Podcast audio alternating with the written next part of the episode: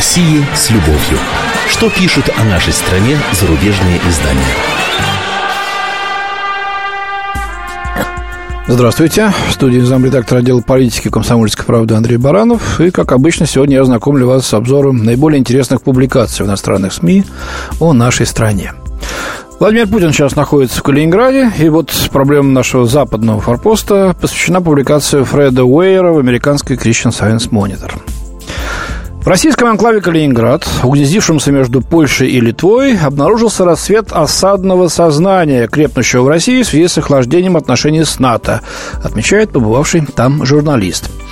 Ну, упомянув вот об уникальном пилотном проекте пограничного сотрудничества, по которому поляки могут без виз на несколько дней приезжать в Калининградскую область, а Калининград, соответственно, ближайшие районы Польши, упомянув об этом, журналист указывает, что это начинание стало поводом для споров между жителями анклава о том, является ли их близость к Западу благом, которое может помочь писать европейские идеи в общероссийское мировоззрение, или доминирующий московский консерватизм и военное назначение региона, представляющего собой передовую оперативную базу, обрекают его население оставаться крошечным островком русскости в быстро модернизирующемся Европейском море. Ну, посыл уже хорош, да? Так вот, архаика российская, имперство, военщина пытаются противостоять быстро модернизирующейся свободной Европе. Такой трафарет, залитый десятками слоев краски, наверное, еще с 50-х годов где-то. И ведь ничего, коллеги-то не стыдно, действительно, все давно-давно поменялось, а он, как ни в чем не бывало, пишет, ну, мы бы сказали, наверное, в стиле передовиц газеты «Правда», но в его случае, видимо, совсем уж в реликтовом стиле американских изданий эпохи Холодной войны. И с кем же там беседует американский корреспондент? Ну, понятное дело, с теми, кто считает, что будущее России на Западе. То есть говорит то, что нужно, и то, что приветствуется в западных средствах массовой информации. Прием знакомые сами этим всем грешили, да и сейчас иногда грешим. Ну и наши западные коллеги зеркально повторяют то же самое. Читаем. Миссией нашего региона должно стать знакомство России с Европой, построение моста. Между ними полагает Соломон Гинзбург, депутат областной думы, относящийся к либеральной оппозиции. И влияние Европы здесь сильно, у нас и правда некая отдельная идентичность от России. Однако, с точки зрения Гинзбурга, 90% местного населения чувствуют себя полностью русскими и не могут представить себя отдельно от России, хотя живут фи- физически в стороне от нее. Люди смотрят российское телевидение, и вся эта пропаганда сильно на них влияет. Конец цитаты. Это слова, напомню, депутата областной думы. Ну, пропаганда-то пропаганда. С Гинзбургом понятно. Следующий собеседник. Алексей Милованов, главный редактор портала «Новый Калининград». Как поясняет э, корреспондент э, Christian Science Monitor, это единственное в регионе новостное агентство. Ну, понятно. И вот человек с фамилией Милованов говорит, мы разделяем геополитические взгляды большинства русских, но не разделяем их фобии. Вот странно звучит фраза, да, применительно к собственному народу. Их фобии, говорит русский человек о русских. Ну, по крайней мере, так написано в американской газете. Может быть, там что-то изменил автор. В центре Калининграда есть огромный торговый центр под названием Европа. И это очень символично, потому что так мы и видим Европу как место, где можно все покупать, рассказал журналисту Милованов. Ну вот, значит, э, где можно разжиться товарцем, это и есть Европа. Она богатая, поэтому с ней надо быть вместе. Вот это главный критерий. Но, правда, тут же Милованов оговаривает, что Европа – это гораздо больше, чем дешевые потребительские товары. Это определенный стиль жизни. Кажется, мы не способны понять эти ценности, принести их домой, хотя постоянно бываем в Европе. Э, мельком, и, к сожалению, таким автор признает, что по результатам опросов отношение калининградцев к российской политике, в том числе, э, как он пишет, аннексии Крыма и сопротивлению западным санкциям, примерно такое же, как в остальной части России. Путина поддерживает свыше 80% горожан. Ничего не пишет про очереди поляков на машинах, которые, значит, э, сотнями приезжают сюда каждый день в Калининград за бензином, сигаретами, да и другими товарами. Еще посмотреть, где подешевле это некоторые из них будут и продуктовые, и промтоварные, что называется. Ну, про это ни слова. Ладно. А, вот есть еще один собеседник. Михаил Берендеев, политолог из Балтийского федерального университета Калининградского. У нас пока еще есть надежда на то, что наш регион – российское окно в Европу. Однако из-за кризиса меркнуты они. Определенно есть опасность того, что наша территория вернется к своей прежней роли российского военного щита против Европы. Ну, собственно говоря, Э, и возвращаться не надо. Этот форпост всегда был только не против Европы, а против, так сказать, скажем, тех, кто из этой Европы приходил к нам с недобным намерением. Если сейчас опять грозят мечом, как обойтись без щита-то, а? Это ведь не мы стоим там у ворот Брюсселя или Парижа с Берлином. Это НАТО сюда приползло, приперлось. Э, поэтому простите. А теперь перенесемся на юг, в Ростовскую область. Там Россия, по мнению наших зарубежных коллег, тоже ведет себя воинственно и провокационно. Корреспондент «Нью-Йорк Таймс» Эндрю Крамер, побывавший в селе Головинка Ростовской области, пишет. Спустя год после того, как на юго-восточной Украине началась война, российская армия теперь почти не пытается скрыть свою деятельность близ границы с Украиной. Небольшое село Головинка превратилось в очаг военной активности. Рядом, на базе в Кузьминке, где когда-то было тихо, полно солдат и тяжелых вооружений. Так, ну, это на нашей территории, я напомню, происходит все, да? В прошлом году Минобороны России заявляла, что наращивание войск близ украинской границы произведено в связи с военными учениями и периодически объявляла об отводе войск. Однако теперь крупное присутствие армии, которое трудно замаскировать, сделалось, по-видимому, перманентным, пишет автор. Опять-таки, напомню, все это происходит на российской территории, а э, не считается, по мнению американцев, это все равно угроза, хотя здесь уж мы можем как угодно, так сказать, э, свои войска наращивать, отводить, перегруппировать. Это же не э, российские инструкторы тренируют украинских военных где-нибудь там под Львовом.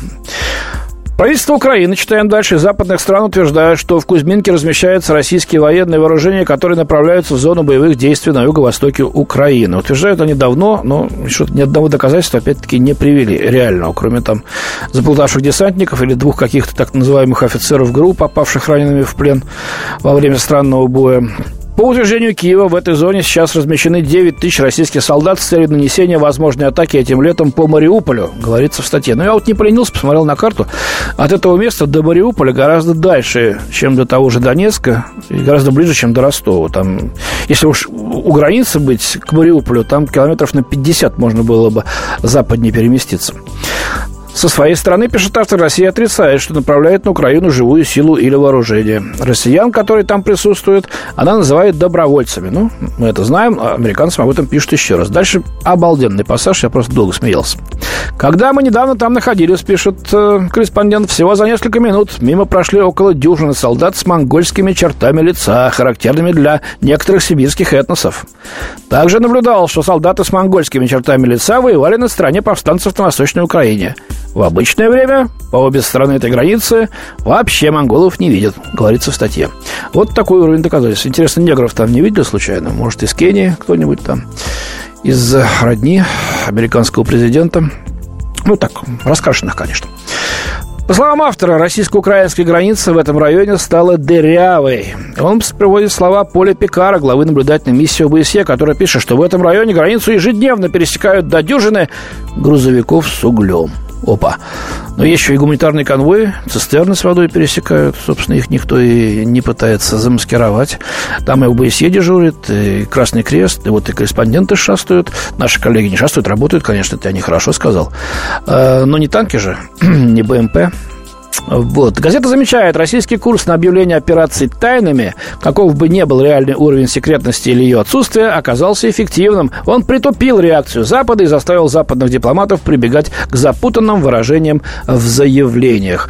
Ну, видимо, вот, чтобы, так сказать, эту реакцию притупленную снова обострить, туда и поехал э, корреспондент «Нью-Йорк Таймс» и вот внес свою лепту в то, чтобы немножко гвоздиком-то поковырять. Русские-то он готовится Мариуполь брать, наверное. Ну и что же из этого следует? А вот господин Тодд Вуд из Washington Times, такая очень консервативная газета, не путает, не путает с Washington Post, пишет, что все это может вызвать войну в Европе. А, потому что в дополнение к уменьшающимся доходам населения в России бушует инфляция, заставляет среднестатистических граждан, которым не довелось относиться к московской олигархии, еще сильнее ужать свой бюджет. Все это происходит, когда напряженность на востоке Украины как никогда высока. И Кремль категорично заявил, что продолжит укреплять и модернизировать армию, несмотря на финансовые трудности, вызванные санкциями и нефтяным рынком. Это означает, что социальные службы будут урезаны сильнее, чем ожидалось, указывает журналист журналист. И дальше у него такой вывод. Кремль может снова ощутить потребность сменить тему и отвлечь население от мысли об экономических проблемах.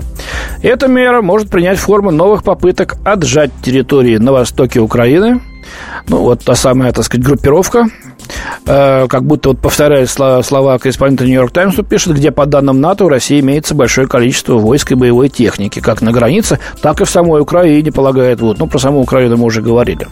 Есть и другие болевые точки, которые, в которых могут начаться безобразия, если Москва решит пойти этим путем, указывает журналист. С его точки зрения, это Южная Осетия и Приднестровье. Ну, вообще довольно странно, так сказать. Абхазию хоть забыл упомянуть. Ай, Западу стоило бы вспомнить, что загонять медведя в угол, откуда нет выхода, никогда не было хорошей идеей. Американским властям пора найти выход из кризиса между Западом и Россией. Американцы, да и русские этого заслуживают, резюмирует Вуд. Но я очень надеюсь, что выходом из этого кризиса будет не война, вот, а будет какой-то компромисс. Москва об этом говорит все время, Запад пока молчит, ждем. У меня на сегодня все, до свидания. В студии был замредактор отдела политики комсомольской правды Андрей Баранов. О России с любовью. Что пишут о нашей стране зарубежные издания?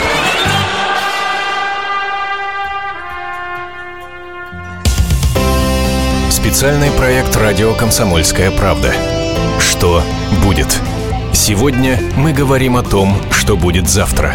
Ведущие эксперты и политики в прямом эфире делают свои прогнозы на будущее в программе «Что будет?». Каждый вторник с 19 до 21 часа по московскому времени на радио «Комсомольская правда». В эфире Владимир Сунгоркин и Александр Яковлев. Что будет?